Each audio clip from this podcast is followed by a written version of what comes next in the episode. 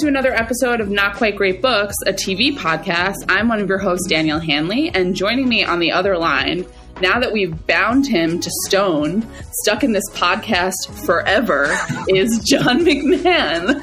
There are worse places to be uh, banished to for eternity. Although it depends which half of the podcast we're talking about. That's exactly why I was laughing. Now, Danielle, we're not alone here today because also joining us on the other line, she's just back from horse girling at a party on the Nile. It's Regan Levitte. Regan, Amazing. welcome to Not Quite Great Books. Thank you. I'm really so honored to be here. so Regan, in addition to uh, Horse Girl cred, uh, is the assistant director of the Learning Center here at SUNY Plattsburgh and my friend and colleague. And we're really excited to have you here to talk about Moon Knight.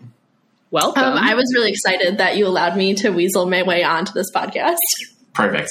Great. Here for it. totally here for it. I, I already feel excited about this episode. Yeah. All right. So, Danielle, what are we talking about today? Okay, so today we are talking about Moon Knight Episode 3, The Friendly Type. It is directed by Mohammed Diab, who is the lead director for the series, and it's written by Beau DeMayo, Peter Cameron, and Sabir Pirzada. And John, why don't you give us the IMDb summary? Certainly. With Mark in the forefront and Harrow ahead, Mark and Layla navigate Cairo for intel. Underwhelming. Short, sweet, doesn't really tell us all that much. Seems right. Yeah, so Regan, we'll maybe throw the question to you to uh, you can defer if you want. We see in this episode the depiction of the council of the human avatars of the gods. They're meeting as the Ennead. What did you make of that scene, or the multiple scenes we get with the gods collected? Um, I think it's again kind of interesting because um, so much about the MCU is trying to place Marvel Comics, very fantastical, in the real world, and this is Yeah. clearly like a white man who is out of his depth. And um, I, uh, Yeah. um, also, though I don't want to erase that canonically, um, Mark is Jewish. Um, so I think that's again kind of showing this sort of man who lives in the very real world, experiencing something um, he had no idea even existed.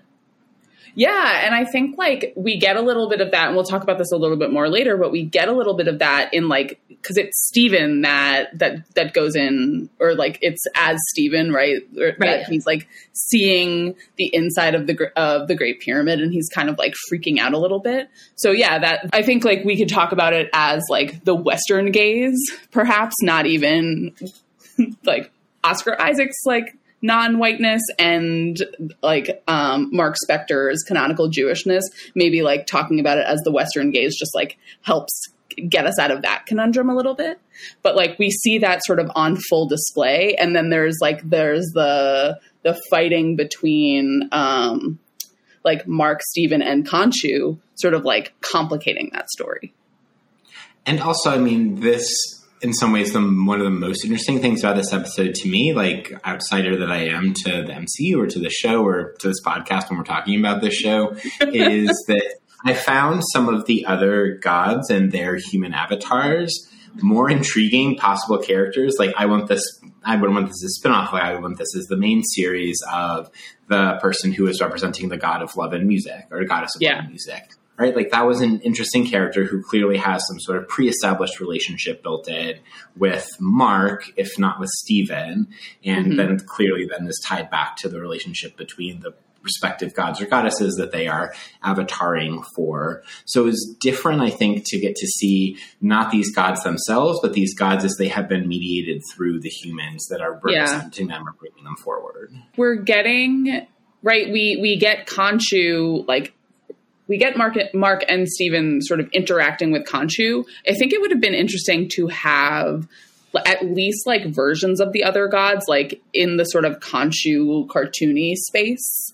You know, just like even seeing them there was something I think like I I like loved this scene, but one of the things that I struggled with was like you only get that small moment where where each of them seem to be taken over by their gods um, and it would have been i think it would have been nice to like more fully develop this a little bit which i I- think jumps on to your point about like the backstory of some of the other characters in the scene Yeah, I mean, and I would have, I think, preferred the version of that scene where just all the gods and goddesses are there in their equivalents of the ways that Khonshu is visually represented in the show.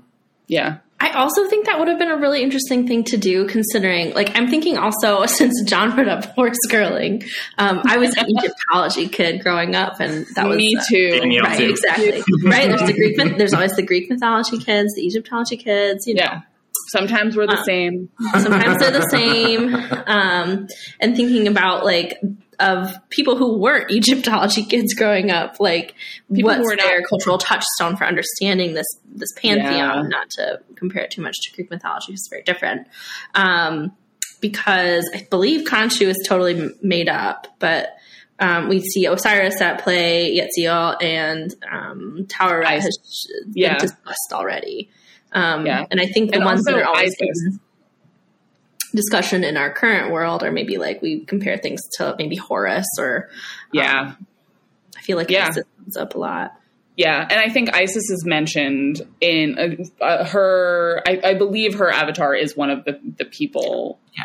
Or There's literally an. ISIS uh, statue up here in my office where we're recording right now that a student brought to me. Uh, an, an Egyptian student brought to me, so like less cultural appropriation than it otherwise would have been. So So I was also an Egyptology kid and also a Greek mythology kid all at the same time. And when I was watching this episode, like there was something that struck me about the scene in, with the Ennead inside the Great Pyramid that felt very like Iliad adjacent, where most of the time, and I will admit that I watch the movie Troy on average once every two weeks.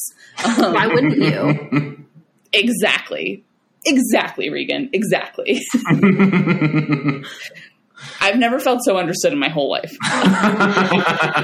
You're welcome. but but most of the time when people are talking about the Iliad, we're talking about Achilles, we're talking about Hector, we're talking about the sort of like the the the mortal war that unfolds between the Trojans and the Greeks. And like the Iliad, there's so much in the Iliad that is just like the gods like being petty with one another. And there was something about this scene in Moon Knight that like made me want to see an enactment of the of the gods being petty in the Iliad. Like there was something parallel there. So thinking about the way in which like Khonshu's relationship with the other gods, which seems to be like quite fraught for like reasons that they lay out here, that that is then impacting like the actual lives of Mark slash Steven and Harrow and all of these others, right? Like that that that those things are like deeply intertwined. There's something incredibly consistent in terms of mythology about that. But then here on the show, and you two as uh, the Egyptology folks and uh, Greek mythology Experts. folks, the literature folks uh, uh, here that. on this podcast, it's a more direct or at least less mediated relationship between like the meddling or the bullshit of the gods and their capriciousness or arbitrariness or actions upon the worlds and the way that that intersects with humanity in Moon Knight than there is in the Iliad or there is in much of Greek mythology, right? Yeah, I think so. I think that's a fair assessment. Right. They're also not doing the Thor thing, which that's our only other in in the Marvel Cinematic Universe. Is well, we know Thor is a god, ostens- ostensibly. He's you know just a long-lived alien or whatever. Um, you know, who shows up and is very active and like you know interacts with humanity in a very kindly way. Versus this is a bit more menacing.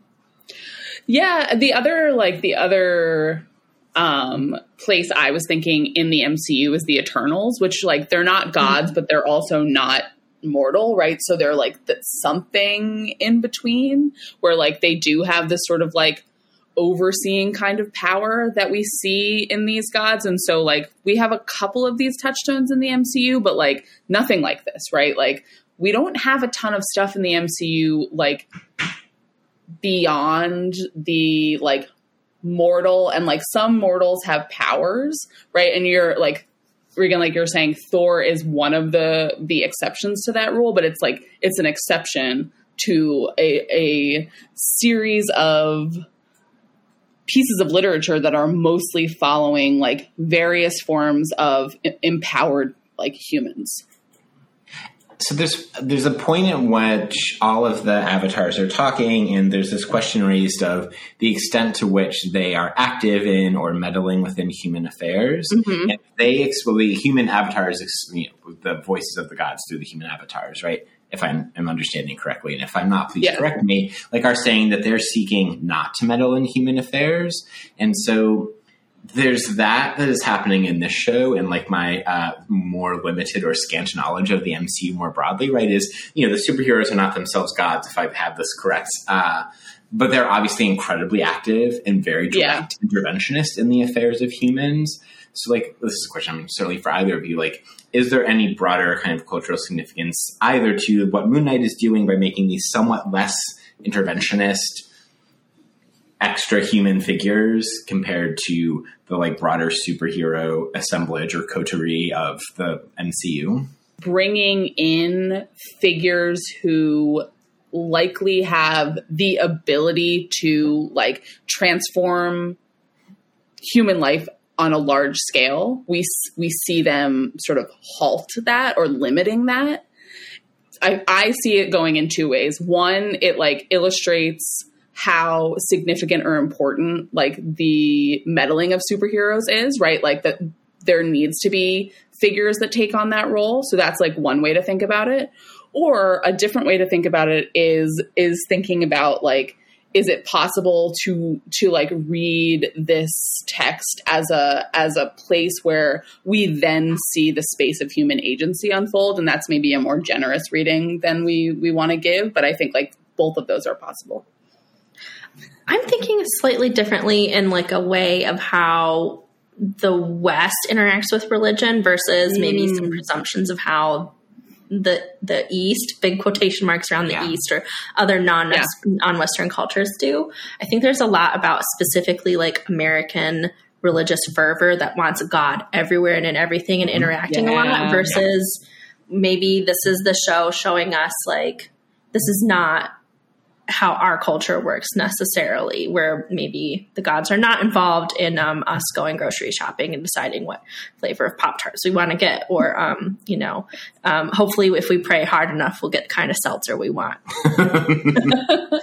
And very on point And to that point, I mean, there's also the the MCU, and this is a point that Danielle I appreciate is kind of continually bringing up when we're having these discussions about the MCU. That this is like ultimately a capitalist firm in the context of America, right? So of course, like it would be more striking if they chose across the board to like represent a more disinterested or less interventionist or less active extra human power or force Yeah. on the rest of society. When like they, you know, the MCU is not not an avatar for American capitalism. Yeah, I think that I, I I like both of these points. Obviously, I love the like MCU and capitalism point, but just thinking a little bit in terms of the perhaps this show is offering a critique of like American religious fervor and expectation and expectation about like the and maybe these points are actually the points that you're both making are not disconnected from each other. The like the way in which the like praying to get the the like right seltzer flavor, right? is but like but really like it is demanding a deliverable like Mm. immediately and i think like one thing that like i think a critique of capitalism or religion right like in different ways uh, around the like the expectation that demands will be immediately met and the way in which the culture creates and like and and perpetuates that expectation.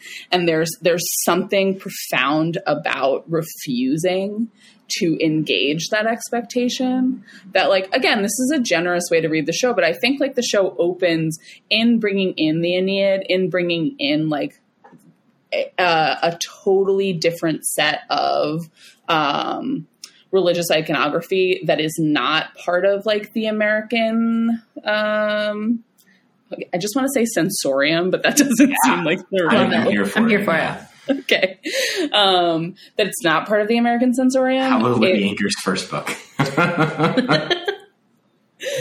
uh, seriously Uh, maybe that's where my brain is because i was reading urges the feeling this week and talking to Libby. So there's that. So to give perhaps the less generous version of this, um, unsurprisingly, is all of this I think is a fair interpretation, and also like structurally, the antagonist of the show, the antagonists of the show are Stephen, Mark, and Layla to some extent, and thus Khonshu, the most active, most interventionist, is like in the storytelling or narrative structure of the show, the hero, and he is or the protagonist, and he is the one who twice in this like literally changes humans' orientation to the entire universe, right? To the stars, to the moon, and so on. Um, and gets punished for it, right? To be Yeah. sure, by the other gods. But that protagonist role is played by the most, uh, is taken up by the most active or interventionist of the uh, Egyptian cosmology that we see. But I think it's not insignificant that he gets punished for it, right? Like Yeah. that that's that's their whole issue with him. And so like Does the show want us to find that punishment just? Those are the real questions, John. you could read this in a set of ways of like perhaps um, critiquing any sort of intervention into the Arab Spring. This show is set in Cairo. Um, Yeah. You could also read this as, um, you know, are we watching perhaps um, uh, other interventionist governments? Um, and is it a warning sign to us in the U.S. of like maybe we don't have it so good anymore, and maybe we need to um, not be stupid, um, to put it very eloquently. Obviously, we love. I mean, this is a question that I had for myself while watching the multiple scenes in which Steven slash Mark is running through the marketplace in Cairo, and it's just like wrecking shit. And I don't, I don't want to be as generous as to say like this is intentionally on a small scale representing like the broader kind of interventions uh, by the U.S. or UK or France um, into Middle East or into North Africa or into wherever. But it's not not that right. Like he's just in there running around, knocking everything over, disrupting the lives of like the actual people, right, active in the marketplace. Um, you know, a joke at the expense of the juice guy, like all these things. But but also so yeah, but then Layla Layla rolls in and is like, You're not Egyptian. Like and and like you're mm-hmm. and that's a problem, right? So like, yes, the show offers us a picture of that of that destruction, which we can read any of these. I think all of these readings are open for us. And and then also offers a voice against the sort of like at least some kind of intervention, right? Like mm-hmm. Layla is frustrated by by like Mark's like Amer- the Americanness of Mark's pre- or the outsiderness of Mark's mm-hmm. presence. So like mm-hmm. I think that if we even if we want to have a more a less generous reading of I do. of I know you do. You always do. It's okay. we love you for it most of the time. But like I think we can't ignore the fact that the show is also offering us like a push against that, right? Like that both of that that there's a little bit of both and there. Within like the broader colonialist structure of the show, but we'll get into that later. And we've Which Layla is also frustrated by, right? So like yeah. Mhm. So so I guess I just like I think the point that I and maybe this closes out this part of the discussion, but like um the point that I'm thinking about is like to your question, John, like does the show want us to think that Khonshu's binding is just? I'm less interested in whether the show wants us to think that and whether it, it offers tools for for only one or multiple readings of it, right? Like like that's what I'm interested in. yeah. And I I think that like there is a version of this sh- of there's a way to read this show that's like well, Khonshu's like part of like he stood trial. That's what the trial said. They told him they told him he was going to get punished if he transgressed again. He transgressed again. Like that's it. And then there's then there's another way to read it which is like yeah, he transgressed again, but but like was the judgment was the judgment legitimate? I think like that is also open by the show. Just a lot of both and over here. That's the catchphrase for this show, Regan. You're like, thanks, I hate it. no, no, I I do love a both and. I think it's worthwhile to talk in the in the in the methods of both and. And then the, one of the other bits is that I've gone like full auteur theory um, because of the MCU in my Yeah. reaction to it, Okay. which is not Well. great. It's not a great look. Mm, but is it textbook John McMahon? yes. it is. Oh my god, it's true. I do feel like there is a, a a version of this show that's somewhere between like steampunk and sleaze indie stuff. That's I don't know, like some crazy auteur director, and John's like, "This is just a masterpiece," but it's the same show, the same exact show, the same exact dynamics, and John's like, "The aesthetics of this are just like." Oh, This hurts. I love it so much. This hurts. This cuts. Is really it wrong though? No, that's why it hurts. It's true.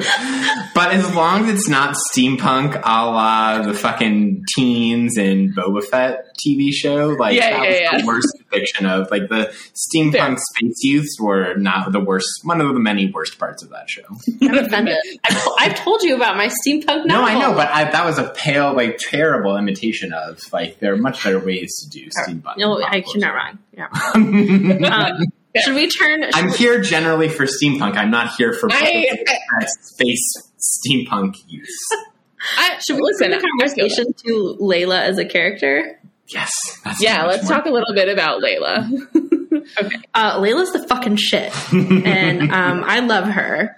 Um, I think that she she's the hero that we deserve, but we're not allowed to have yet. Mm, Agree. This is a Layla Stan podcast. Why not allowed? Well, because, The MCU's misogynist.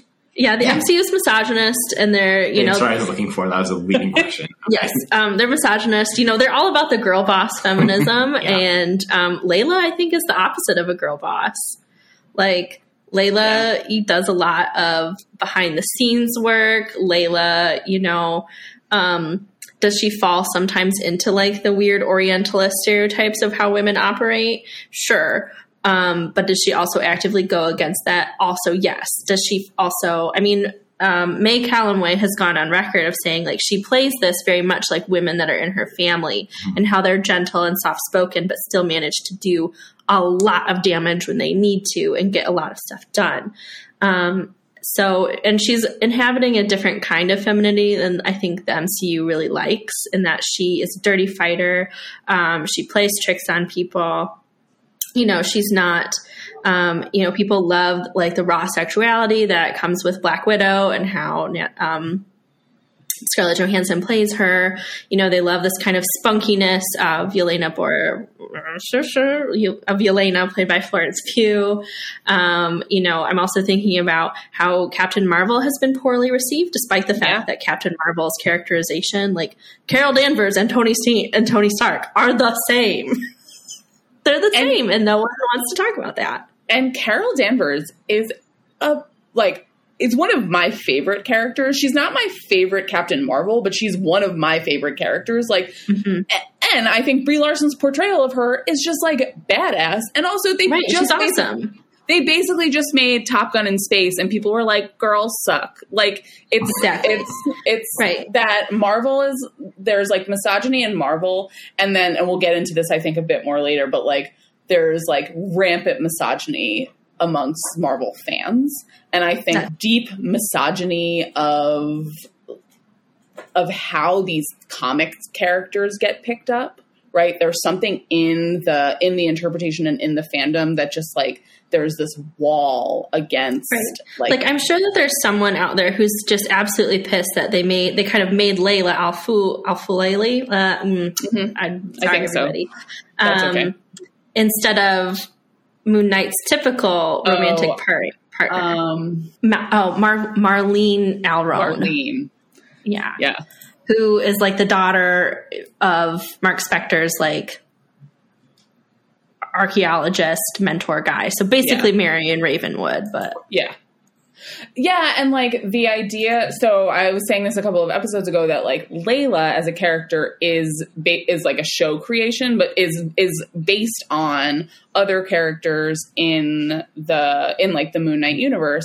And we we got into this discussion because we were think we were thinking about like representation of Egyptian culture and like whether or not there like whether or not and how that representation representation was happening on screen. And so like I think like your points about Layla being this like both deeply powerful but also feminist in a different sort of perhaps in a different way than we either get in Marvel or than we like are typically offered in in mainstream pop culture. Right. Like Marvel, yeah, the MCU is not ready for intersectional feminism. We're not. We're they're not there yet. They might never be there. Layla is also the source of Mm, again, this is perhaps too generous, but like anti-colonial critique or enacting some elements Yeah. of anti-colonial thinking in the show, right? So the opening scene where she is with the document forger slash confidant, um, Yeah. making the passport that she's going to use to get into Egypt and all of that. You know, they have this discussion about, well, aren't you just stealing artifacts? And she makes the point that these artifacts have already been stolen, right? And she's in some ways just returning them home, and maybe she keeps a little for herself, like whatever.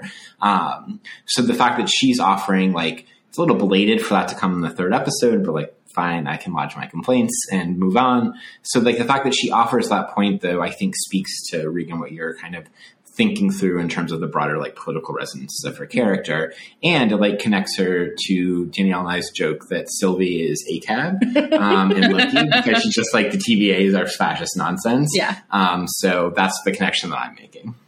Yeah, That's I love that connection. Listen, I I think that Layla is like anti-colonial ACAB, so I feel I feel good about that. Um, and yeah, like, does the critique come late? Yeah, but I guess like my maybe this is my ubiquitous refrain, but like at least it comes right. Like, there's a version of this show that sticks way more closely to the comics that does not have any sort of anti-colonial critique in it which is not a version of the show that I'm interested in watching. Um, I also did love. I like. It feels like Layla's Layla's line about like these are already stolen does feel like a little bit of a a wink towards the like Indiana Jones like of it all, like one of many winks that we get. But I like I this show makes me want to like see the full backstory of Layla. Like even just this episode, like I just wanted more Layla in this episode. I want I want more Layla all the time.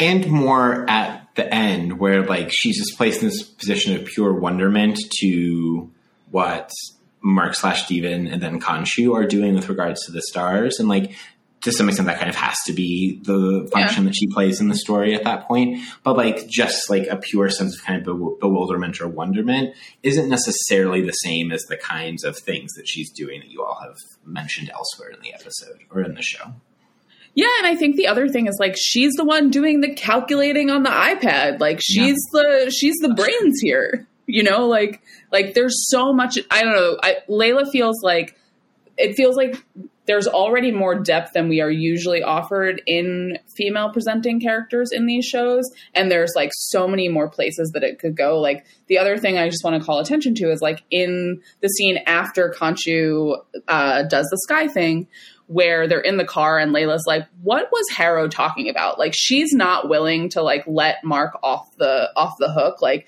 she's always paying attention. Like she just feels sharper than everybody else. Hmm. Yeah. This is a layla Because Layla's the fucking shit. yeah, exactly. exactly. Exactly. Um, Danielle, I think you also want to talk a little bit about the way that this episode is representing or depicting violence, um, either kind of intimately or on the broader scale. So go in either direction. Yeah, I was just thinking a little bit like I think and uh, something about Moon Knight. I'm sort of interested more broadly in like Moon Knight and its relationship to the MCU as is like coming out in this discussion a little bit. And so something that we've chatted a little bit about is is that oftentimes we are like seeing sort of egregious depictions of violence in these shows without any sort of consequences or pushback and like I, I think it's interesting to have the Mark Stevens split where there are there's literally pushback within like one body, right? In these two characters that are embodied by the same person. And there are consequences to violence. And then there's also these moments where it's not clear where the violence is coming from.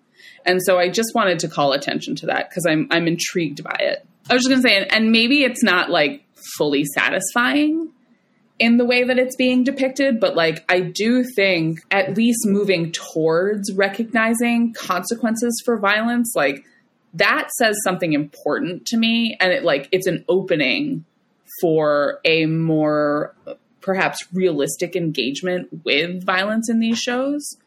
Whether marvel takes that opening i think is like a, a, whole other question. Well i'm wondering about and talking about like the mark steven divide a little bit and how these are two fully formed people in a system a did system.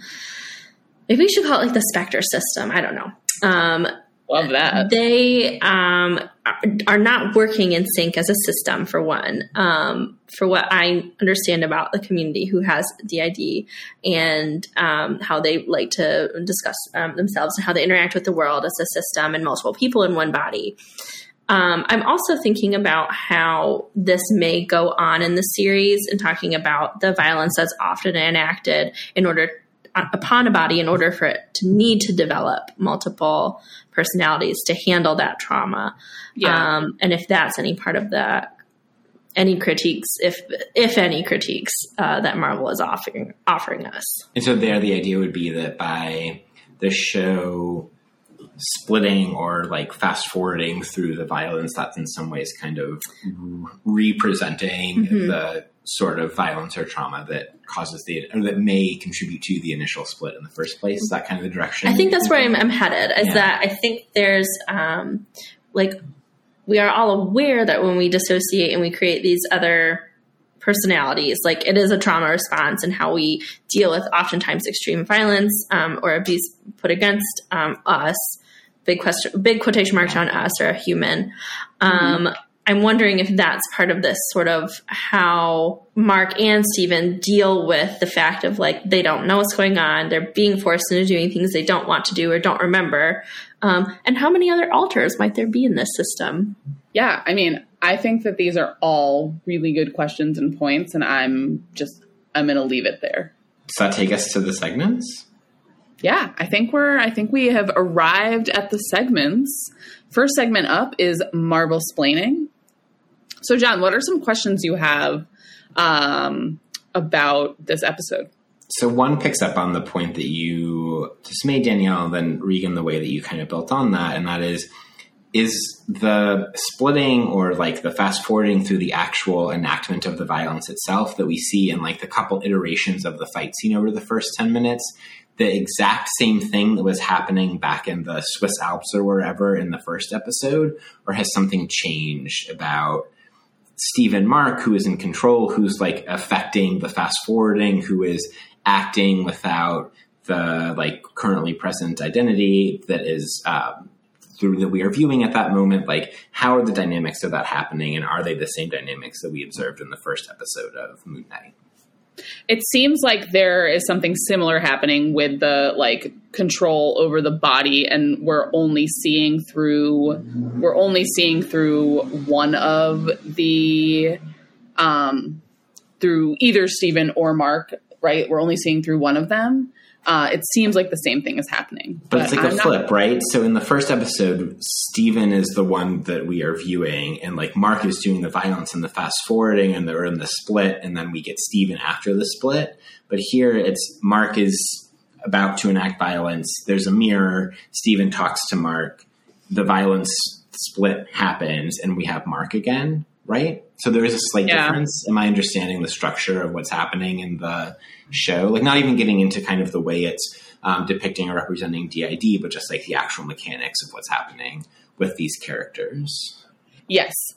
In the first place, it's a parallel structure, right? It's like Stephen, absent Stephen. and then here it's Mark absent Mark, right? There's like a blackout period.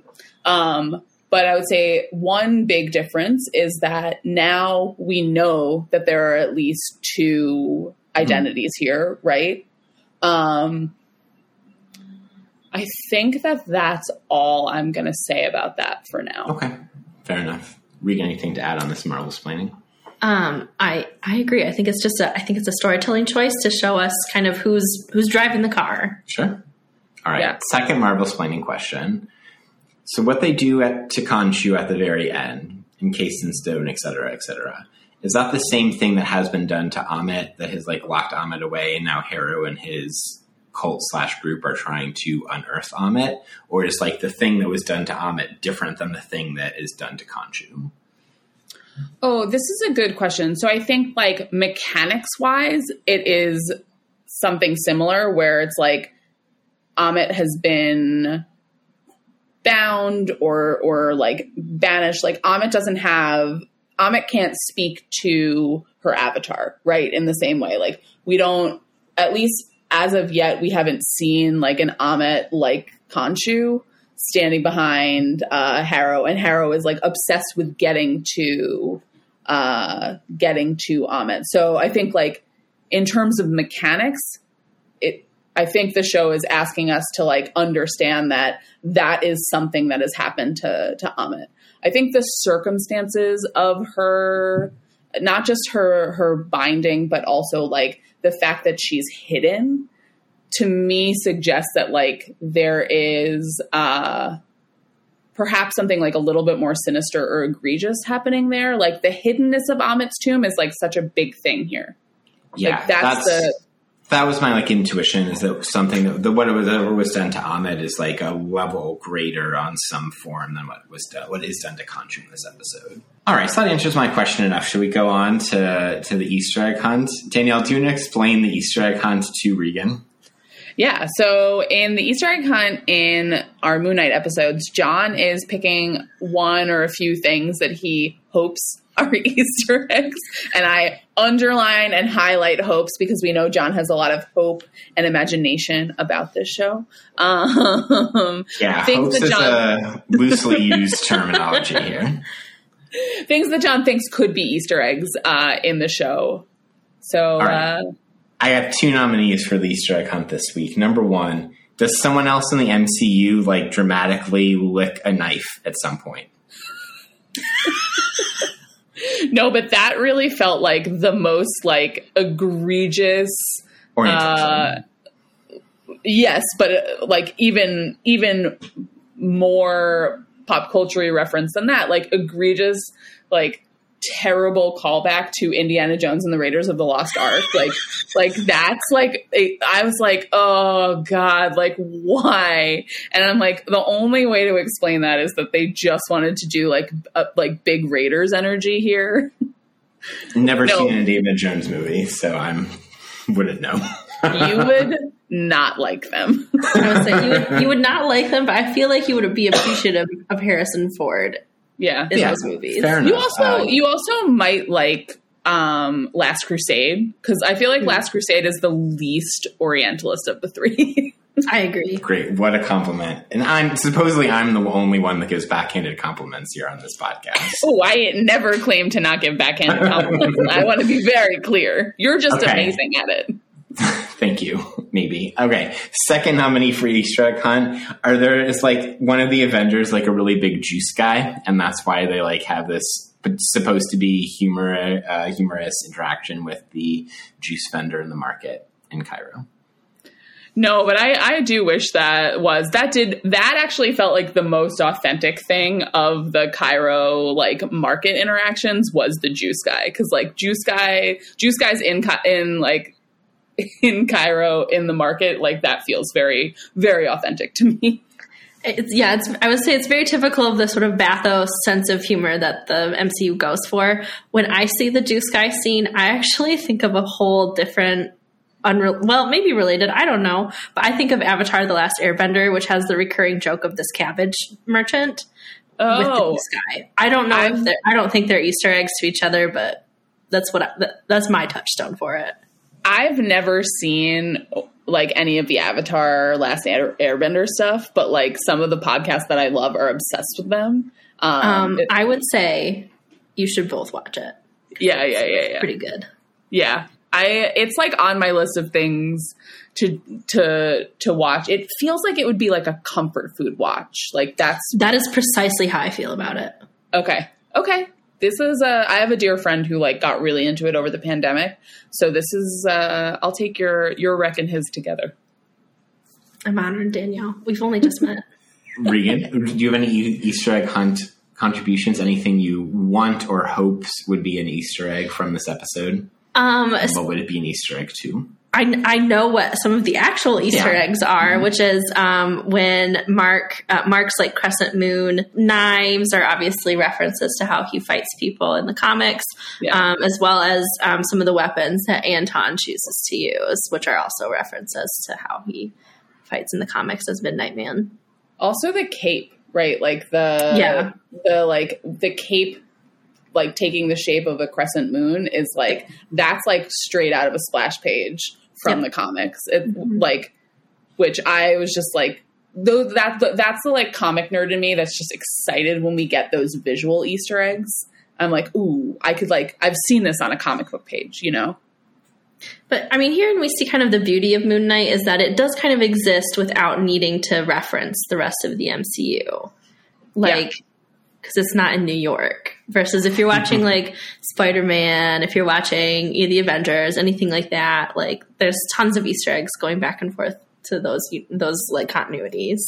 Yeah. Yeah. And like that was, I think that's one of the things I appreciate about this show is like the like lack of references to the rest of the MCU is actually like, it's, I think I sometimes get stressed that they're going to mess up those connecting points in these various shows and movies and things like that. And so you don't have any of that here. Let's go on to Gloss. Yeah. Let's get into Gloss. Danielle, All right. where do you want to start? Yeah, so I uh, one place that I want to start is I just found the scene where Khonshu turns back the sky um, towards the end of the episode, like just so visually stunning. And something I not only visually stunning, but something else that I appreciated about it is like we also see that everybody else can see this, right? Like this is not just something that like Khonshu's doing and it's sort of like over in the corner. It affects like people on the street, you know? And there was something that felt important to me. Um, I, I'm just in agreement. Like, I think it's a beautiful shot, and I think again, and where I fit between the two of you and the dynamic is, I think there are appreciable things about about the MCU. Um, I think um, I really appreciate a lot of the special effects choices and a lot of the um, camera angle choices, especially with the the turning back the sky sequence. Like, it is absolutely stunning. So I'm going to drop the obnoxious hipstery take that I actually preferred the earlier version of when Khonshu is messing with the sky when he turns it into an eclipse. Both just kind of like as a visual spectacle, I preferred the special effects or the CGI of that to the CGI of like the spinning uh, or rolling back, rewinding sky. And then I also loved the way that the eclipse that Khonshu causes affects the lighting of the things that are like Mm. happening on the ground. Yeah.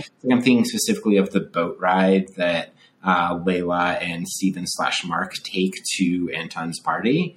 Um, Like, just that's one of the most beautifully lit scenes that I've Yeah. witnessed so far in the MCU. So I will, uh, I will go with that take. Of like, I did appreciate the Khonshu rewinding the constellations, rewinding the stars, but I think I like found more, um, like more aesthetically like beautiful or generative the earlier eclipse version of that Yeah, I mean, and I thought that the eclipse, the eclipse was was also beautiful. I think I just like there was something about the spectacle of the the scene at the end that I that I loved, and I think part of it too was just like I like that Layla was playing such a key role in that too, even though she's not the one doing the turning back.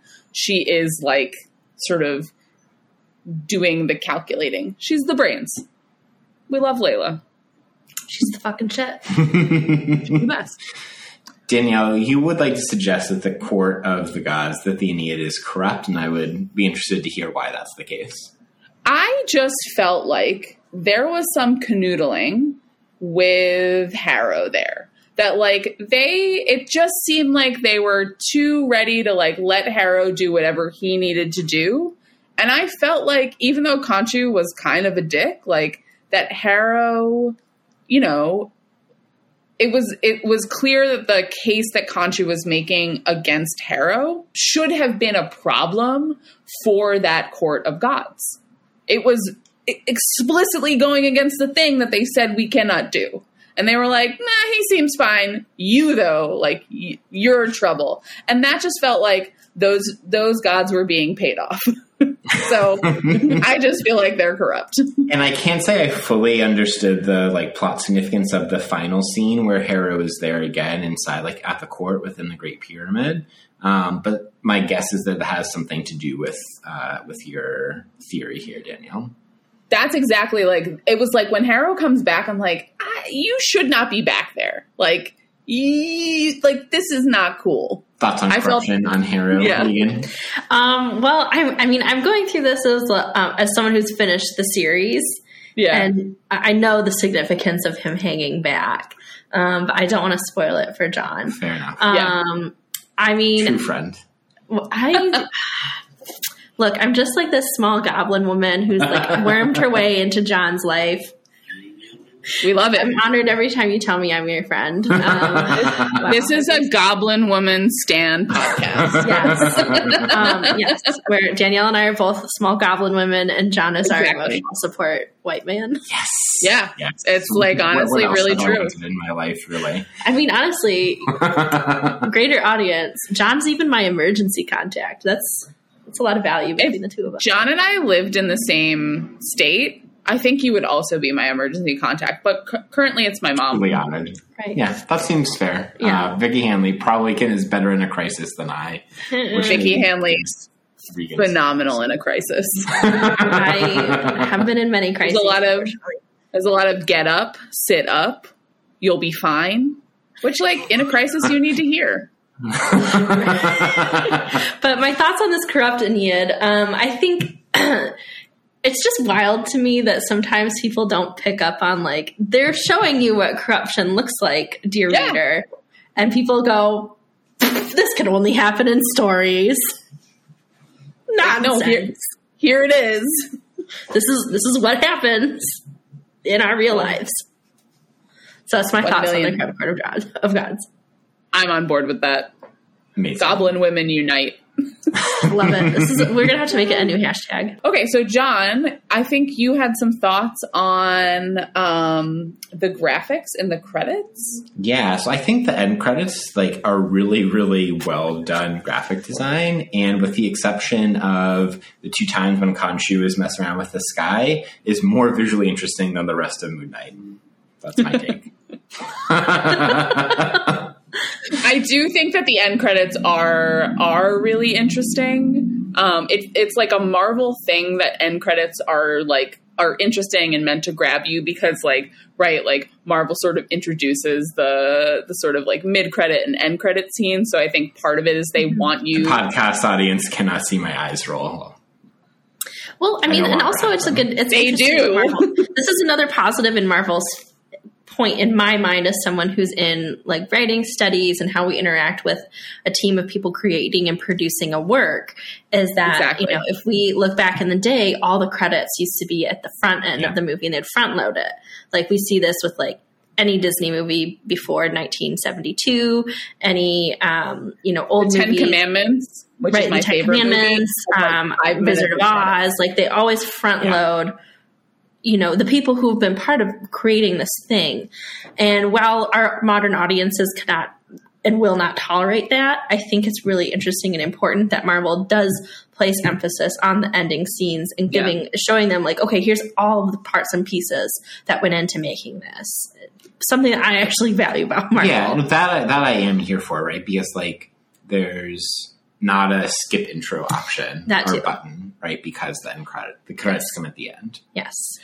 Yeah, so the point about the like mid credit or end credit scene is like, yeah, they do plot things, but also like what they do is they force people to sit and watch the credits in like a moment in history where people could not care less who's actually doing the creating. Like as evidence like and this is even true of the Marvel Corporation itself right? Like we just saw that all of the VFX artists are, have all these claims against Marvel on the way that they're treated Yeah. right? So like they on the one hand we get this like sort of beautiful end credit on the other hand like there is a, a severe undervaluing even from the company that is like putting it out there um, for those who are doing the actual labor. But I, I think the other thing that like Marvel end credits do sometimes is there are in this is this is more the case for Loki than it is for Moon Knight, but in Loki, number of end credit like slides some of them in the earlier episodes are empty. They have graphics, but they don't have like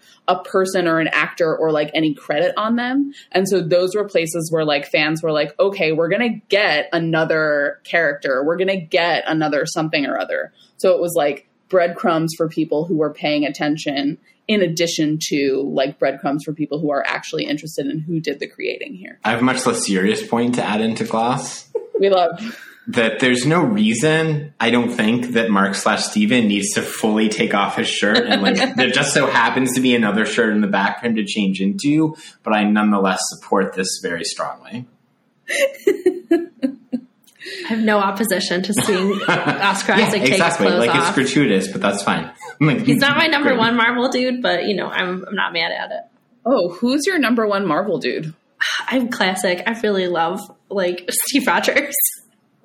Listen, you know, we're all we're all Hayley Atwell like reacting to Steve coming out of the the like pod in real time. Right. And then it just it helps that like Chris Evans has like grown within that character, like and his recent stylist choices are just One of the Urbanati recent is like stylist choices. Oh no, there's a there's a follow up I'll show you, John. Well, I don't know. So I there was a like article yesterday making on New Gawker making fun of Chris Evans's recent style, and I didn't agree with the entirety. I loved the like tight sweater shirt, Right. as, as both of you know. Actually, Yes. Like, separately we conversed about these. Uh, Oh, okay. But some of his other recent style choices, i.e., the choices of uh, his stylist, were brought, questioned, and I think appropriately so. Fair enough. I, I would have guessed that Steve Rogers was Captain America, but I did have to wait for one of you to like make a Chris Evans reference for me to double check that I actually knew that. I will also say that my sisters sent me the BuzzFeed article that was like Chris Evans says that he's like ready to look for love and my response was I volunteer as tribute. Here's the thing is I think that he actually probably already is secretly married with like five kids. And he's hiding it really I well. love this conspiracy theory. I, I- know this was coming. It's not on the notes. I love it. Every I single- actually know for sure that that's not true, but I also love this conspiracy theory. Okay, well, I, all right. I'm gonna not worry about the conspiracy theory, but if there's anyone who would have kept like a secret wife, like way better than John Lennon ever kept his wife secret, Mm. it would be Chris Evans. Honestly, like that's the yes, agree, fully agree. Yeah, I hmm, I think that Oscar Isaac might be my number one number I- one. I respect that a lot. I just love him. I was telling John that he should watch um, a marriage scenes from a marriage, which is Oscar Isaac and Jessica Chastain in the in the new version, and there's a lot of like naked Oscar Isaac in that in that show. supportive of this. Yeah. Yeah, the MCU could learn something from it. MCU's not ready for female gaze, though. They're not ready for female gaze. Hundred percent. Oh my god, it's very sad. I know. They could make so much more money if they would just learn a few lessons from every historical drama ever, but no, they can't.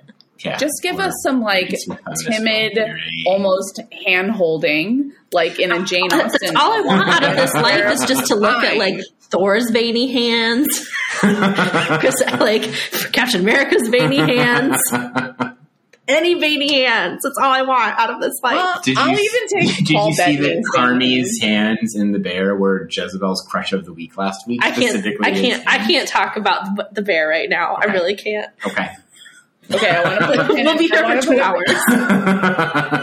I couldn't get past the first episode. I wow. was too stressed out. I can't watch shows that it. stress me out. It's worth it. Says Danielle, who committed to seven years of podcasting about a Cold War spy show. The American stresses me out an appropriate amount because I'm mostly just afraid that someone's going to find them out and that they're like doing a bad job. But like there was something about the like level of yelling and yes chefing, and I love chef shit. Like I love it. In the first episode of The Bear, and I was, and the, maybe the restaurant's going under, and like the health inspector, I was like, I, it's too much. Here's the thing about the bear is that I fully 100% agree with the, the Atlantic's take is that the bear is a show about toxic masculinity and how it's just causing big meltdowns. I, I'm 100% on board with that. This is a common discussion on this podcast is Yeah. how are pop culture depicting toxic yeah, masculinity. there's So- they're Yeah. showing of like here's how it's gonna like the bear is definitely showing like here's how it's being set on fire and ruining things for everybody. Well, and there's like a version of like how is this show doing toxic masculinity that is like the Stephen Mark split is is enacting and and challenging and reenacting over and over and over again, right? Mhm. Like that that that is a reading of this show. So, I'm here for that. John, do you want to give us the the one good joke that you found in this episode? So Regan, the bit here is that the humor is just like bad in the MCU generally, but I try very, very, very hard to find one good joke in every episode. Usually I can find something. Oftentimes Danielle informs me structurally it's not actually a joke. Uh, so here we go. This week the one good joke is the gods and their avatars asking Harrow or saying telling Harrow this is a safe space to say if they've been exploited by And my take on this is like, I think that's like one of those like it's a joke in the writers' room. Like, let's make this, let's like have them have a safe space line, and then it's like not played for laughs in the show, but it is a joke. I yeah, I kind of agree with Danielle. I think it was not intended for us to all laugh at necessarily, unless you're someone who's very into that kind of like I don't know discourse. discourse. We're all in the discourse. Yeah, yeah, all into the Yeah, for discourse better versus and mostly for worse. yeah versus I don't know. I mean, I think Moon Knight is not meant to be a comedy. Versus like this is No. this is nothing like I know, but it has lots of like, sub, not lots. It has some lines that are supposed to be laugh lines, and they're Right. groan worthy like ninety eight percent of the time. agreed. Versus like this is not when I think of like funny Marvel movies, I go for like Ga- Guardians of the Galaxy, which you would hate. Yes, But I, Oh. I roll on the floor laughing half the time. One million percent. One million percent. Uh, okay, so I, do I, know that actually, there's Groot and a raccoon. Good job. So Proud of you. honestly, like that's a. I'm impressed. Can I tell you? And Chris Evans is involved. No, no, Chris, Chris, the worst Chris. Chris, the worst Chris, the worst Chris, Christian Worst Worst Chris. Chris. Okay, Christian Chris. Um, Great. wait, I have I have what I thought was the best joke, or like not joke, but but like a wink wink joke. In my notes, it's this is a flex, so you guys can decide if it's actually a flex. But when Khonshu, this is is on top of the clock, and he's like tick tock, Mark Spector. I just like loved that he was on top of a clock. That felt very funny to me. Danielle, I'm here for a good visual pun. I'm here for it. Thank you. Thank you. like, Regan, you can come back whenever you want. I think I've been supplanted for the last three episodes of Moon Knight. I mean, Is that better or worse in my life? I, I don't really, know. I really, I'm gonna, I'm gonna watch the podcast feeds Twitter, and I just want to be the most beloved guest and, and be a popular request to be invited back. That assumes we have listeners or followers, so you don't get your hopes up. Yeah, that's Both are rough assumptions. All right, Regan. If you want to prove your beloved guest status, why don't you tell us who the minor character of the week is? Oh, um, the minor character of the week that I think we need to talk about is Anton Mogart, um, played by um, Gaspard Ulliel. Rest in peace. R.I.P. who Gaspard Ulliel has, um, I think, made his mark on American audiences by playing a young Hannibal Lecter in Hannibal Rising. Um, he was um, certainly an important part of me recognizing, like, hmm, yes, attractive man, um, with a with like a cool scar on his face. Um, and so Anton Mogart is canonically known as Midnight Man, who's one of um, uh, Moon Knight's uh, rogues in his rogue gallery. Um, and I think the interesting thing about Midnight Man is that had Gaspard Ulliel not like tragically passed away in a skiing accident at 37, too young, Too young. um, he would have been a really interesting, maybe anti-hero, anti-villain kind of guy. In that he's doing almost the exact same thing that Layla is, just in like a, a gross white man way. Um, of gathering of like stealing back artifacts, but he keeps them in a private collection for the most part. Um, Yeah. So Midnight Man is kind of an interesting villain in that he goes on to have a son who also becomes kind of a reluctant ally of Moon Knight later on. Um, and he's known to be in the comics like he's a jewel thief who um, plots to have his robberies happen Yeah. like exactly on the dot at midnight. It's kind of his shtick. Um, but I don't know, just I think he just brings a lot to this of like some dynamics with how Layla and Mark function, but also Layla and Steve. Um, and that we're watching Steve openly become very, very jealous of any men who interact with Layla. Um, and also they just they're just shooting Gaspard Ulliel just so beautifully. Like Yeah. really He- he has- this is the closest to the female gaze that we're getting here. He has like such a there's something about the like robe like on a horse. Right. Like in a it's sort They're of jousting, like yeah. what is this like medieval times? and Layla's like We're going he for bring- homoeroticism joke there. Sorry. Uh, no, I was going for medieval times, the restaurant, which does play into homoeroticism all the it's, a, time. it's a good point. It's a good point. You Oh, can come back I on to give the queer reading of medieval times. I mean, okay, this is my like. thing about medieval times is that there's like medieval times TikTok where they have there. There's women who have fa- their favorites amongst the medieval times performers. I've never been to a medieval times, but I feel like I would love it. Danielle, we should go sometime. Done. In. Yeah, let's, Let's figure find- out what's one let's- like halfway between us, and we'll go to medieval We'll go. times and. And Is there a medieval this is what's times in. Troy? John, Regan and I will eat your uh, like turkey leg. Yeah, this is what I. This is really what I think the plan should be: is that Danielle and I live our best lives, and then John drives. That's real like male emotional support. Like exactly.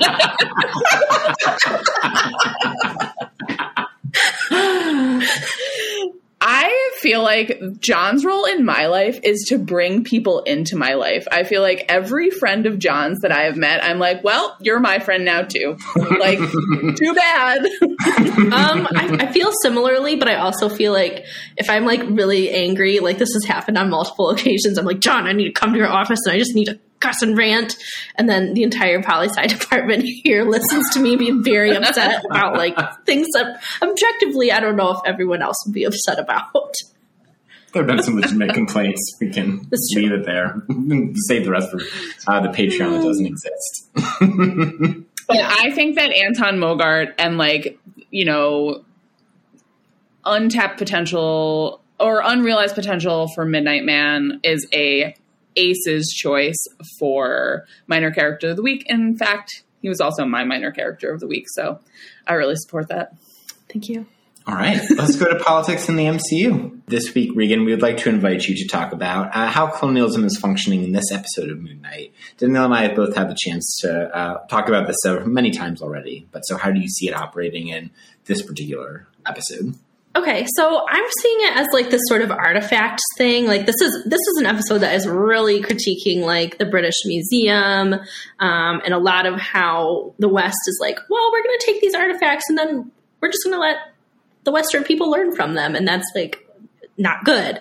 Um, So talking about in artifacts and also in how like again how Layla is behaving as an agent, like she is definitely being someone who is taking uh, control over how, how Westerners get access to information about her culture, which I think is really cool.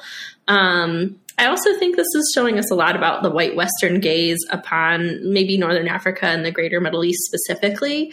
Um, as a broad term as well. I mean, we could just center in on, on in on Egypt as well, but um, this is definitely showing us like white Western gaze. Um, this is the getting into being kind of the Indiana Jones of it all. The creators have obviously, you know, mentioned that Indiana Jones has been an inspiration in some ways. We're getting into that as long as like you know, Steve is a like Steve, for example, is a really big nerd about this, and he Yeah. um, is really interested in this. Um, I'm also thinking of this in a way of like um, connections I'm seeing from my own background um, within English studies um, of these weird connections to Edgar Rice Burroughs, who's like the er colonialist writer aside from Joseph Conrad. Um, and his Mars Chronicles and um, the print, like thinking specifically of John Carter of Mars and John Carter's character of Dejah Thoris, who I'm seeing as a lot of parallels with Layla um, and how she's interacting with like the Western man who's kind of a big fish out of water and trying and overpowered in weird ways and trying to figure out how to interact in society. Yeah, Regan, I appreciate that. And it actually speaks to something I think Danielle and I mentioned this maybe on the first episode about Moon Knight that there's the particular kind of colonialism and knowledge question, there's the Western gaze question, and Danielle, earlier you raised the kind of parallels to the Iliad, and so here, mm-hmm. like I'm also thinking of uh, Martin Bernal's three volume series Black Athena, right? Trying yeah. to kind of you know it's a historia historiographic historiographically, uh, you know, controversial work. But he makes the argument, and it's way more complicated than I could do justice to, and I haven't read in all three volumes by any means. But he's arguing that there is much greater influences on what we consider to be um, you know, ancient uh, classical Athens or ancient Greece yeah. from North Africa, from Africa yeah. more broadly, from Egypt very specifically at several points. Yeah. The few parts of it that I have read, and I don't know if he specifically ever talks about Homer, right? But there might not just be the how can we use the Iliad to think about what's happening with um, with relation to the gods and Moon Knight, but also how might the how might Egyptian cosmologies have shaped, if not Homer himself, or the storytellers kind of uh, recreating Homer, or kind of the ways that yeah. we receive Homer, but like some other point down the line, if we accept Bernal's overall argument, presumably the way that the myth or the traditions that Homer uh, inaugurates or codifies get replicated or passed down, there's some then kind of cross cutting influences along the way from North Africa or from Egypt. Yeah, and I think that there is like, and part of what Bernal is is drawing on, and I think part of what others have then gone on to develop, sort of in the wake of some of these ideas, is like there is like anthropological evidence and just like generally evidence about like you know the greeks and the phoenicians and the egyptians like that these are all pl- and like various like these are all places that were trading with each other that are in contact with each other. So like there is not necessarily like the the homeric um cosmology is not disconnected from an egyptian cosmology is not disconnected from uh, a cosmology that then gets um sort of like codified in a in a slightly different way like in the in the Hebrew Bible right? That there is like cross there's a lot of evidence that all of these things were sort of in contact with each other. And I think that that is to me that is generative. And I think like part of the critique of of Bernal right is like that that like this is an attempt to like read a a set period in history in a very different way, right? Yeah. And that and that and that is itself like a manifestation of like of the western gaze of yeah. like the systems of knowledge that that gaze produces and reinforces and so all of these things then then sort of come to come together and are like structuring power like through a very particular lens Okay, and so John, you you have a note here for us, Ennead as U.S. Senate. So I am interested to hear how you are thinking about those things together. Yeah, so we get this line from one of the uh, human avatars of the gods in the Ennead and the Great Pyramid and like the chamber, something about like we will not tolerate violence in this chamber. And I'm just getting like real strong Joe Manchin vibes. like, how could we possibly like abolish the filibuster? We have this tradition; it's set in stone. It's definitely totally cool and not at all fucked up or racist or uh, oppressive in any way whatsoever. There's no problem with the legacy of these made up rules and norms that we've established. They're set in stone. We can't violate them. So just in this particular moment, the year of our Lord's 2022, uh, I thought that this was uh, something I could not escape fully endorse. I fully endorse this reading. I actually think it maps like quite nicely onto my like is the Ennead corrupt like rant. True. Mm-hmm. I, like it, it, it really just complements it. So yeah, I'm in. All right. Great. that was easy. That's literally the least amount of conflict we've had on this entire episode. Look, if there's one thing we can agree upon, even amid our disagreements about the MCU, it can be fuck you, Joe Manchin. Uh, One million percent. yeah, the Leah Stokes article about him in the Times was really vicious and spot on. Love that. All right, so let's go down to the cave. Uh, Regan, you've mentioned already a little bit about Edgar Rice Burroughs, so I'm wondering if you wanted to expand on that or kind of draw in other folks into the cave uh, with us to uh, to think about this episode. Right. So I'm thinking a lot about like this is a series which inherently will never leave Western gaze. Like it just can't. Um, Yeah. So, um, and thinking about Edgar Rice Burroughs, who's primarily known for Tarzan, which is like the book's incredibly problematic. Um, but also, as I've pointed out to John before over my dining room table while eating bulgogi, um, is that Edgar Rice Burroughs and Tarzan, for example, are really excellent parallels to the MCU, where the MCU is grabbing and cash cowing on everything. And Tarzan Yeah. was a similar phenomenon in the 30s. So I do want to just put that out there, um, where there was, you know, Tarzan films, Tarzan radio serials, Tarzan comics, uh, you know, all sort everything Tarzan. We like a good like political economy, like these conglomerates are Yeah. fucked up. right, right, Yeah. right. This has happened before, and it will happen. it's happening again because DC is really trying, um, and DC actually has already done it better on television, frankly.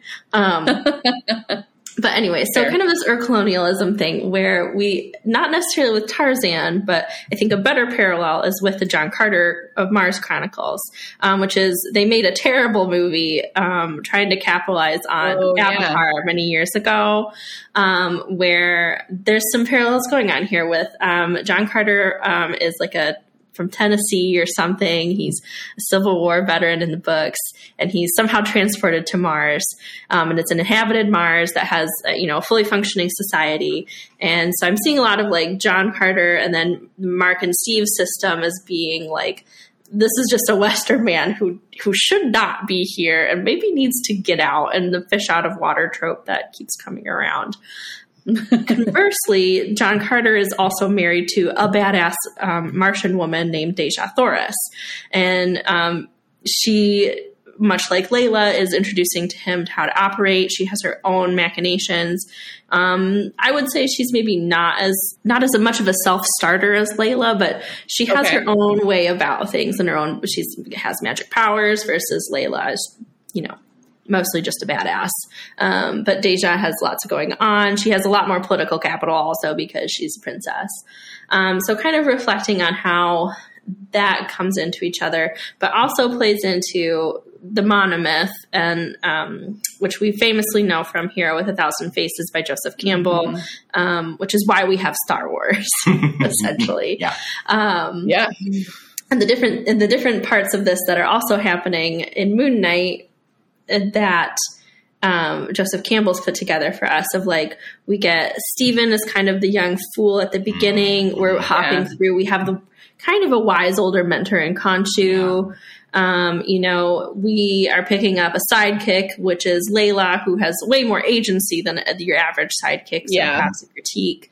Um, and entering into the monomyth and how that plays out in in many stories, because that's what the monomyth is about, is about finding giving a reader familiar footsteps of like, okay, this is how this person's gonna operate and understand and how we shape things. And the monomyth can be squared into lots of different um, ways of being, but it doesn't always fit best with non-Western ideologies, which I think is kind of interesting. Of like Yeah. how we're kind of critiquing the monomyth in some ways. Like our only ostensible sidekick is actually is not the sidekick and actually her own hero in some ways.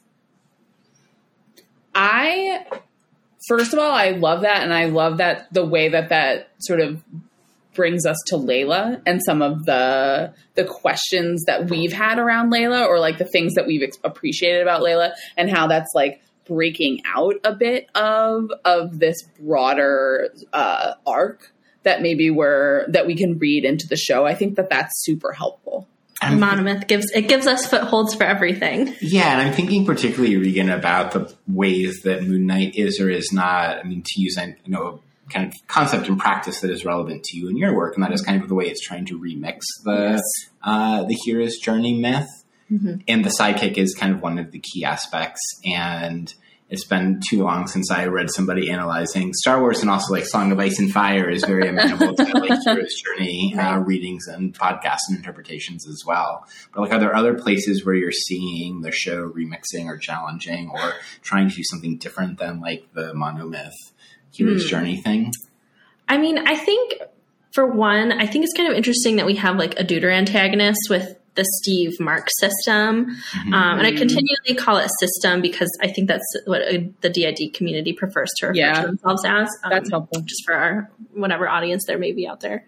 Um, but A great question. um, right. So in some in some ways, we would see that um, you know Mark is the protagonist, and maybe Steve is the goofy um, uh, sidekick. But there are parts where they're both fighting for agency over the body that they share, um, which I also think is really interesting as to how we kind of look into supporting characters. Um, I also think again like the wise the trope of like the wise old um, mentor. So we're thinking like the Ben Kenobis, the Gandalfs, you know, those Yeah. kind of characters. Like Khonshu is not that. Like Khonshu No. is like again he fights a lot. He fights dirty, and he um, is not really someone that that Mark nor Steve really like um, and find him very frustrating. Versus like sure Gandalf has like his own ulterior motives in some ways, but he's ultimately fighting for good. Khonshu Yeah, has his I- own agenda. I was just gonna say, Khonshu has his own agenda, so it's not like I mean, I guess like Obi Wan has his own agenda, which is like bringing balance to the Force, or like something. But that like agenda that. becomes Luke's agenda. right. That's like a, that's a that's a broader agenda. Like I think like part of what's interesting about thinking Moon Knight through the lens of the hero's journey, and like and um, Regan to like think along with your work about remixing, like we have this like wise older mentor figure who is like not just like in it for the good of all, right? Like so that's like a remix.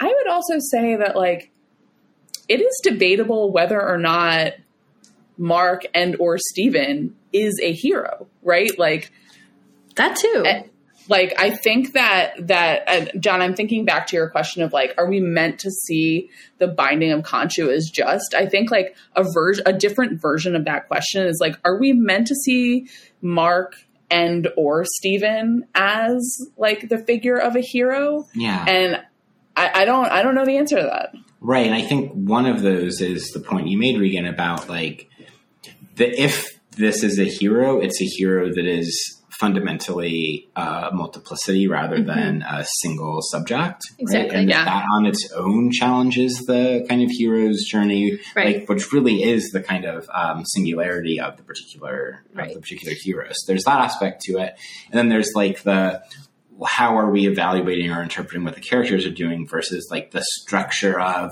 like how this is imploded in this broader narrative structure, whether it's a hero's journey structure or other kind of common storytelling or narrative structures that place them in their place the system and the function of a protagonist, even if there are ways in which they are not so uh, protagonistic. Right. Well, and then the, the next step in the hero's journey is also the ra- the romance question.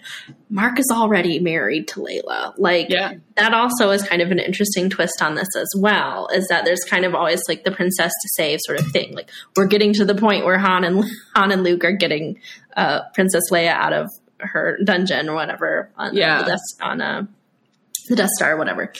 Um, we're getting to that point, but we've already moved past that. They're married. Like, but Well- Steven Right. is showing his interest and he's like mm, i would really like to kiss this woman um, but as being himself you know he's, he's being steve um, And we get the scene of them on the boat to Right. the party as the reflection on the falling apart marriage Yes, between yes. Mark and Layla rather than the budding romance that Stephen would like to uh, implot. yes so an interesting remix perhaps more of a critique of the monomyth as well in that in the party scene too of like well we're seeing you know the steps that stephen would like to take versus things that mark's already made a mess of.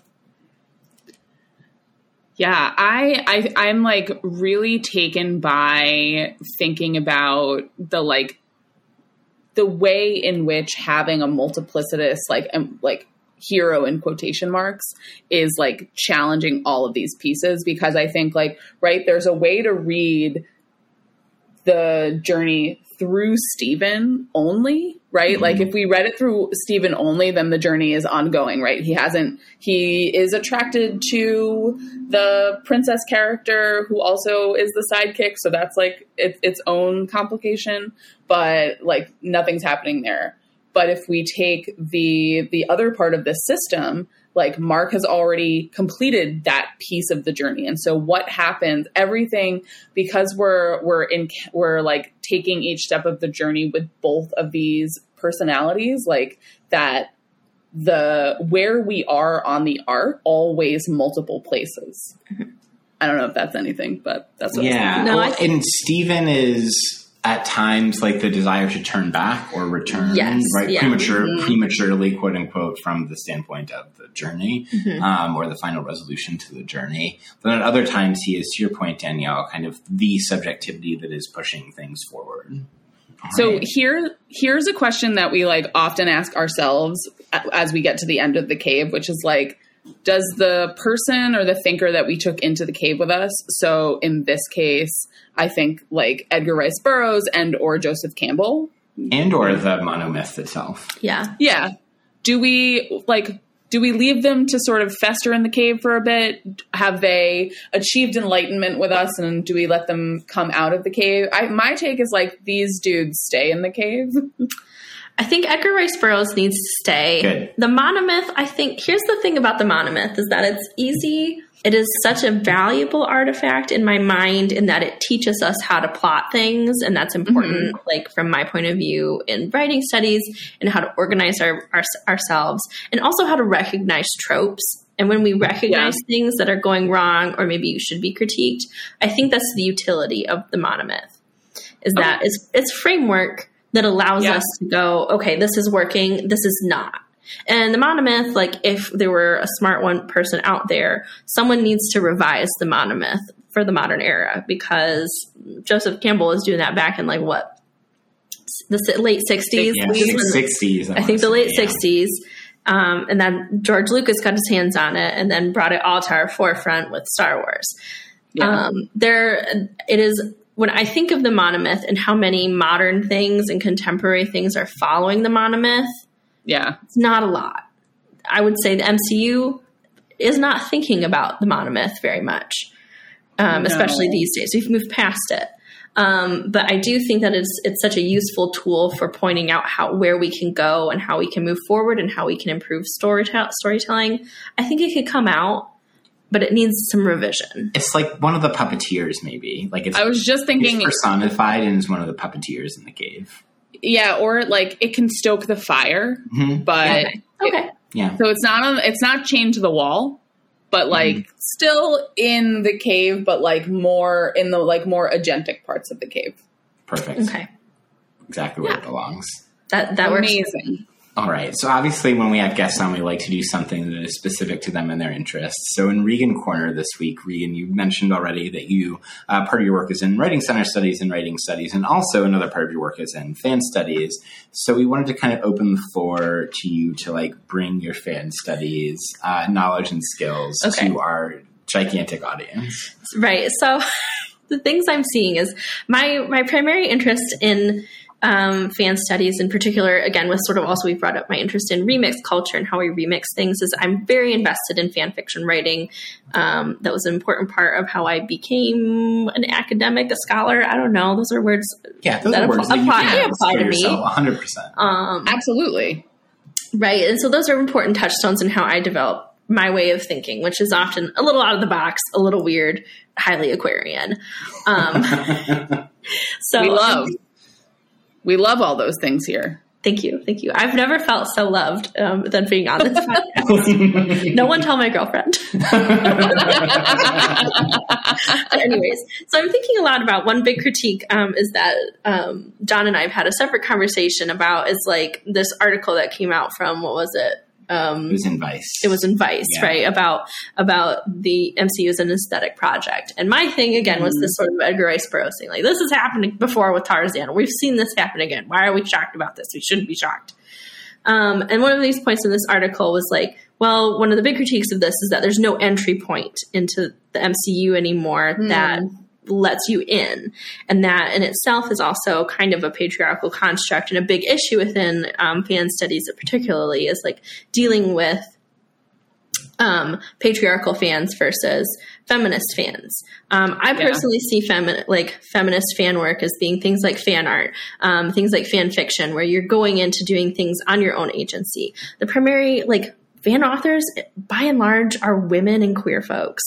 It's yeah. rare that you get like a, a cis het man who's writing fan fiction actively. They tend to be the collectors. They tend to be the mm-hmm. people who have like the things yeah. and like the prowess and knowledge. There's so this Vice article had a lot to say about this entry point thing. I think one thing to talk about a bit is this sort of feminist entry point that Moon Knight's not doing because yeah. it's kind of you know isolated in a little bubble from itself. We have no mentions really of like the blip or um, other large things. Um, that are happening um, within the larger universe that this mm-hmm. kind of phase four story is talking about. Um, Moon Knight, in some ways, feels like a pet project um, in my in my my eyes, but I yeah. think it's a very important project to go and happen.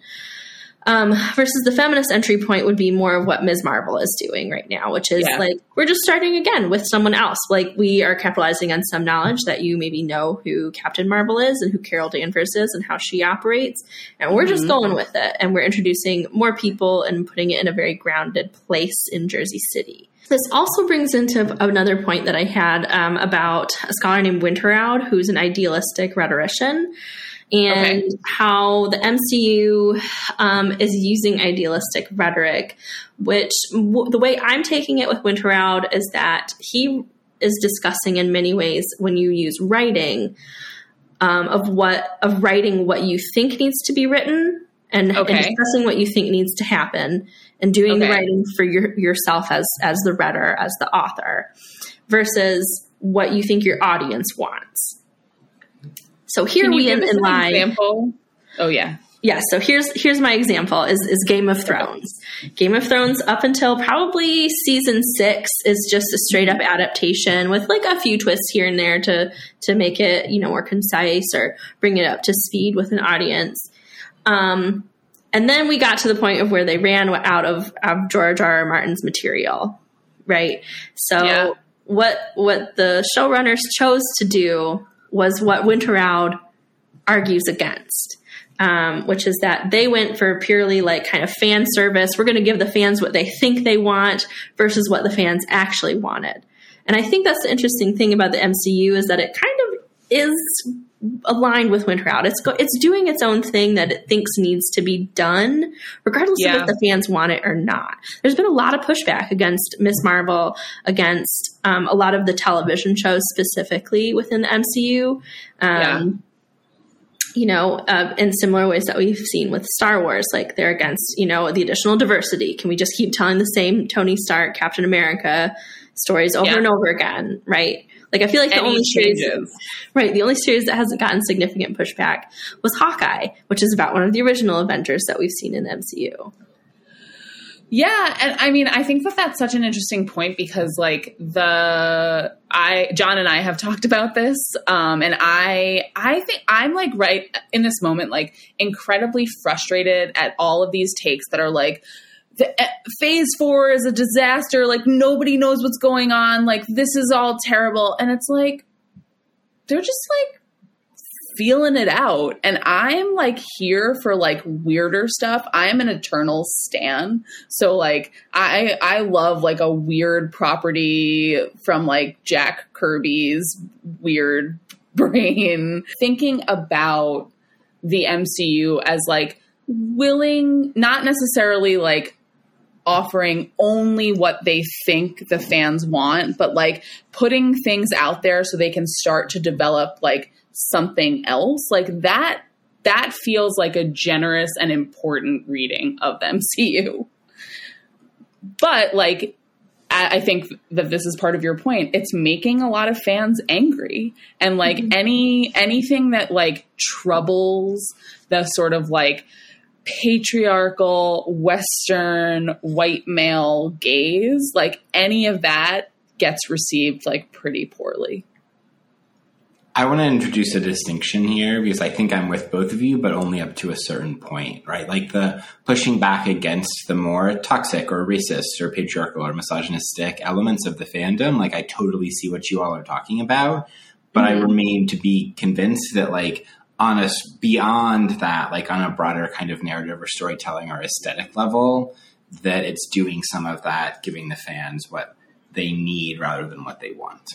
So I just think that that distinction is mm. a relevant one mm-hmm. to make with regards mm-hmm. to this, because otherwise it's like, I think giving Marvel way too much credit um, to like take I, it beyond the more circumscribed right, realm right. where I totally see what it is that you two are talking about. But I think also like, and I think John, this this is just a refinement of the point that you're making, which I think is is that that distinction I think is important.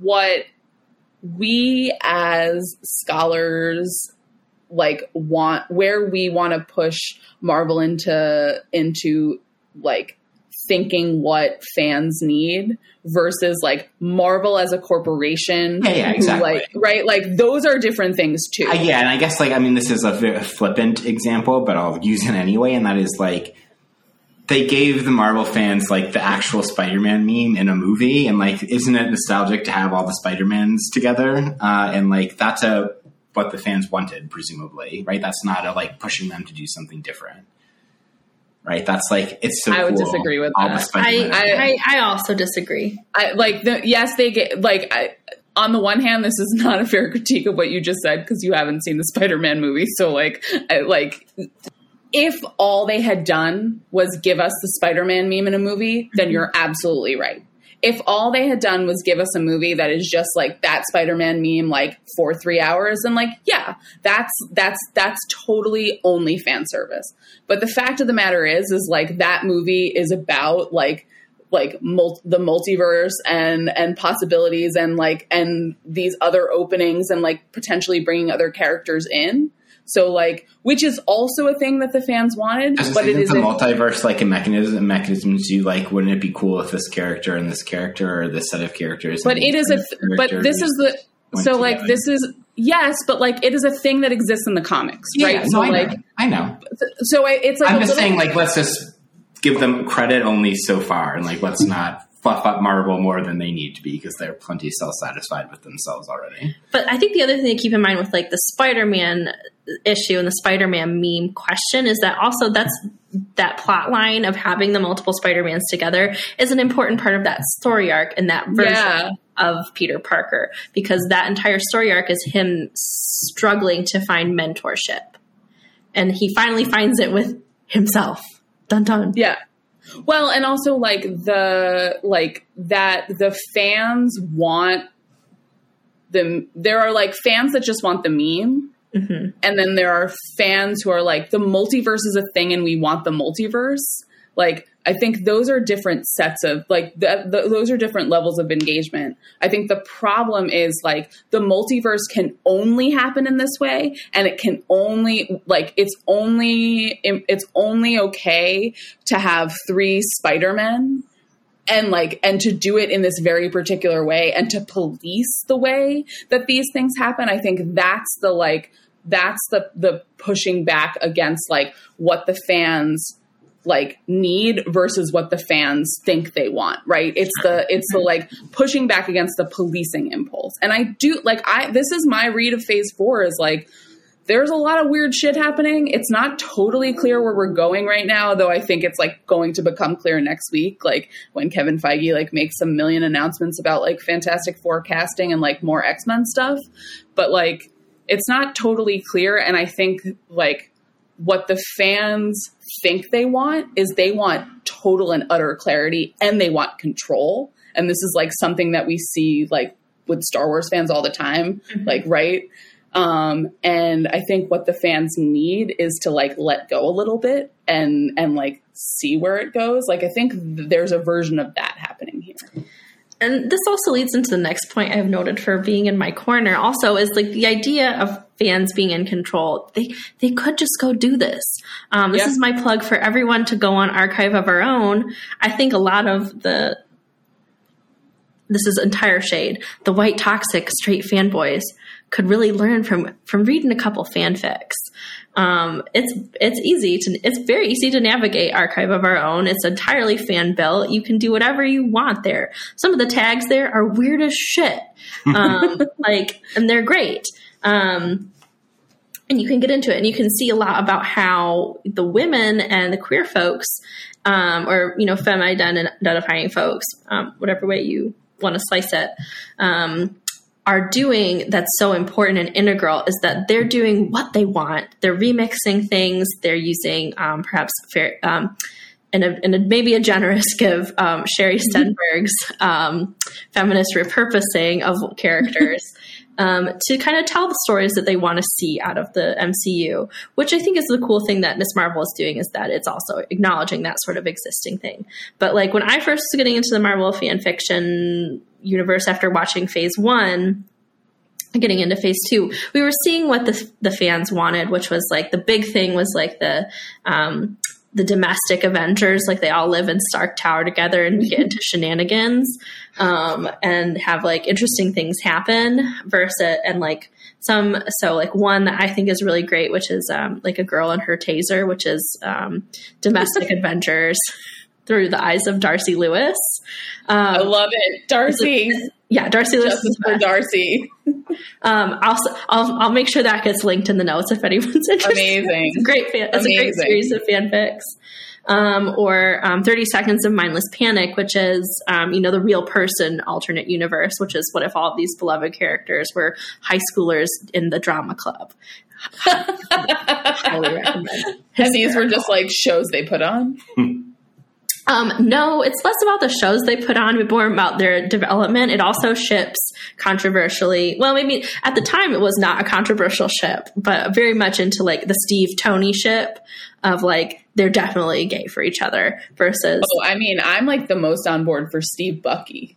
Like, oh, yeah, Stucky forever. It's the best. Yeah. um, I will say the the girl in her taser is Darcy Steve.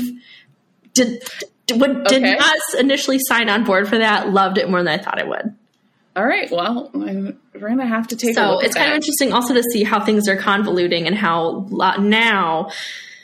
I'm interested to see what happens come Kevin Feige's announcement with X Men and um, Fantastic Four because right now, um, a quick scan of the MCU AO3 slots and tags are all pulling in the Fantastic Four and how they really want the Fantastic Four involved. Interesting. Yeah. Interesting. My yeah, current, the current fan fiction I'm writing is pulling for Fantastic Four to be involved. Oh my god! Will can we plug your fanfic also? Sure. It's it called. I gave it an absurd title. Everybody, it's how to how to crash cymbals. Cymbals with a C or symbols with an S? Oh, cymbals like the, the okay, instrument. So How to crash cymbals. Um, I also was like, what save, kind of symbols are we talking? yeah, crash cymbals save the world and um, not make a i'm not getting the title right. But anyways the concept of this fanfic is that um, it's a little bit alternate universe. The blip did not last as long as we intended. And um, okay. there's one throwaway line in homecoming where mj says um, to the rest of the academic decathlon team like peter quit the marching band. And I, I was in marching band as a youth. John has heard many many a tale. And so this is peter parker Amazing. goes to marching band. Um, and goes he's I'm in marching band. He goes to here for this Oh my God. As someone who went to swim camp and was in high school when the American Pie movies came out, the like, the one time at band camp, like, freezing. I mean, was uh, I was in, in high life. school between 2008 and 2011, and one time at band camp was my life. okay, amazing. Like, amazing. there may be a chapter in this story that reflects real life things that happened at the band camp I attended. I'm going to read this um, and when you come on next time, we're going to talk about it. we can do that. Amazing. Anything else to to get to plug or to get out in in Regan Corner here? Oh, I have my very first proper publication coming out in the next few weeks. Um, it is called Dwindling, and you can find it in the journal Multimodal Rhetorics. Yes. Oh my God. And we will be, link that as well. Yeah, and that'll be also on, I'm sure, at least mine, and maybe now also Danielle's Twitter. I'm, i I could see you getting an RT from. I already followed Danielle on Twitter. There you go. Yeah. so I was like, who is this person? And I was like, oh, I know who this person is. it me. It me. There's also a, weird temp- a, a, temporality thing of our own. This isn't coming out for several weeks. Okay. So we'll, yeah. we'll, we'll make sure it all stitches together. Got it. Very nicely. I think that we have come to the end of this episode. Yes. Regan, thank you so much for being here for for blowing our minds about fanfic and also for being on my side of the MCU debates. yeah, I mean, definitely. Like, I do feel bad for like dragging you into like mine and Danielle's over and over again, recur eternally recurring argument. Um, we can exist in a world where you're both right. I think that's right. about the MCU. There are shitty things about it. Oh, I think that's right. And I think this podcast is making me realize, or I tend to like overlook the shitty a lot of the time in like pop culture that I'm enjoying. And doing this podcast with John is reminding me that like that's actually not like the a way that to always be. So I do appreciate that, even though I will violently reject it on every episode we do. Great, perfect. I'd like to say I had several snarky lines ready to go that I did not use, so I will pass. John, your restraint is honestly amazing. As I so. keep saying, I'm exceedingly generous in the podcasting that we're doing together. It's really a like giant feat and accomplishment in my life. It's like up there near the top, top ten, number nine. Oh my God. Well, thank you again, Regan. Thanks as always to producer Amy. Next up in the feed, if you are less interested in John and I bickering over culture properties and more interested in us just diving in, um, it, next up in the feed on Thursday will be American Season 2, Episode 9, Martial Eagle, with a returning guest, um, an MCU Americans crossover for the real ones out there. And then next week on Tuesday, you'll get Moon Knight Episode 4, The Tomb. And thanks so much for joining us on another episode of Not Quite Great Books, the TV podcast.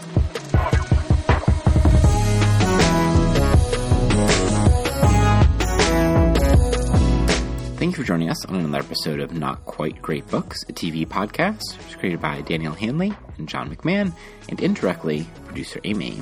You can find us on Twitter at Not Great Books TV. You can email us at notgreatbookstv at gmail.com if you have comments or questions that we might potentially read and respond to on air. Subscribe, download, rate, review us, tell your friends to find us at Apple Podcasts, Podbean, Spotify, and Amazon Music, and Google Podcasts. We would like to thank Lesfm for Electro Trend 60s, which is the music that you heard at the beginning and you are hearing right now. Until next time, go play some racquetball.